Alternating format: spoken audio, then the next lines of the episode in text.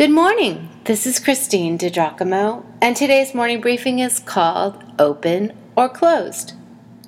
While I live in San Clemente, a smallish beach town in Southern California, I love having cause to travel to America's big, older cities. In this case, Chicago, as I mentioned in a briefing earlier this week. Engaging with humanity wherever I am is always the highlight of travel for me. My first encounter on Chicago soil was with the cab driver who took me from the airport to my hotel. Honestly, he wasn't saying a word, and I debated about leaving him alone with his thoughts. But afraid I might miss out, just could not do that. So, how long you been in Chicago? I queried. Long time, he said.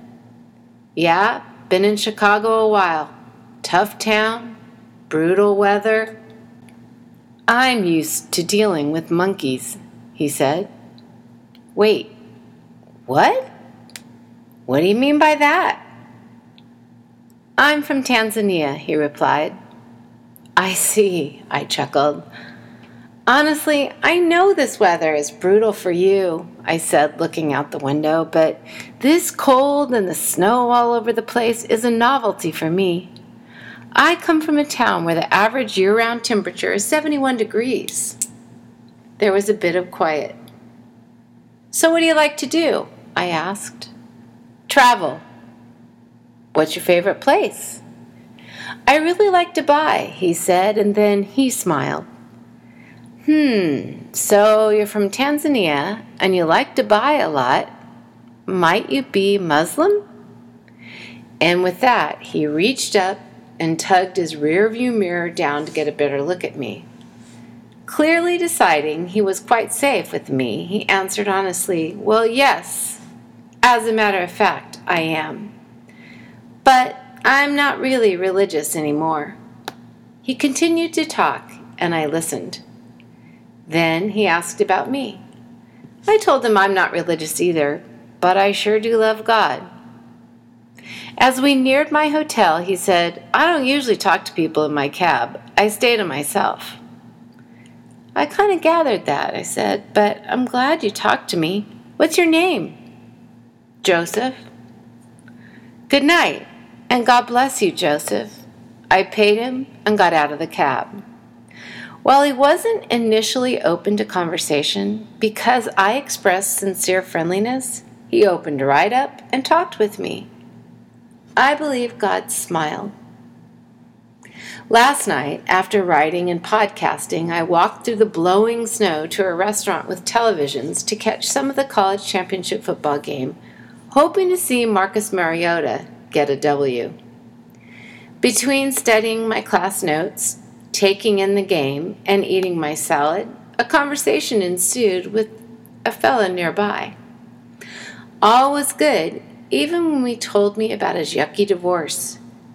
But when he asked, and I told him what I do and who I am, he physically repositioned himself and turned his back to me. Honestly, it was kind of funny because I had read about this kind of thing when I was 17 and in a communications class as a freshman in college. He no longer wished to talk to me. Nonverbal language that screamed louder than any words he might have spoken. Apparently, he was closed off to anything I might say from then on. I don't know why, but for some reason it still makes me crack up a balding Dennis Franz from Atlanta shunning me because I told him just a little about Jesus. Closed off, he was. This morning, it was colder than cold for this California girl, and I grabbed a cab to get to my 8 a.m. class. How are you this morning, sir? I asked rather quickly, as I knew it was a short drive. I'm doing okay, he said, and I noted his inflection. Where are you from? Nigeria.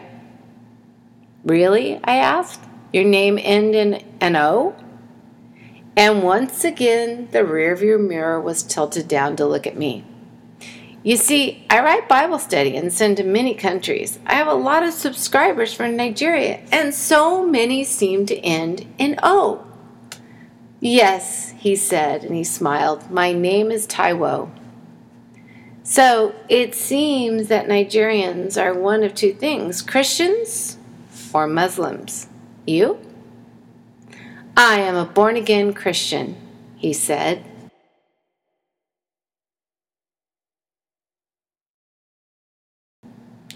Then, within a few minutes, I took down his information and promised to add him to the distribution of these briefings. So, Taiwo, I said, I have to get out here in the next block or so, but could I pray for you before I get out of the car? Oh, yes, he said. So I prayed for his health and his safety as he asked.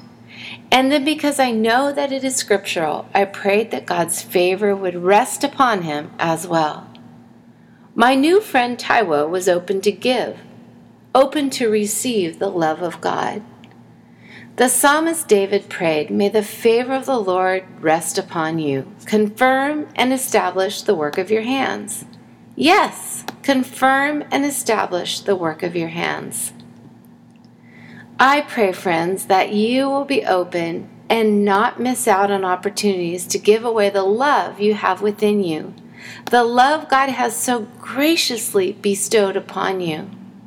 Indeed, do not neglect to show hospitality to strangers, for thereby some have entertained angels unawares. Look for ways to be open to love others who are in your path. If you'd like to read this or print it out, you can go to pastorwoman.com Click on Powerful Bible Teaching, Morning Briefings, and again, the title of this one Open or Closed.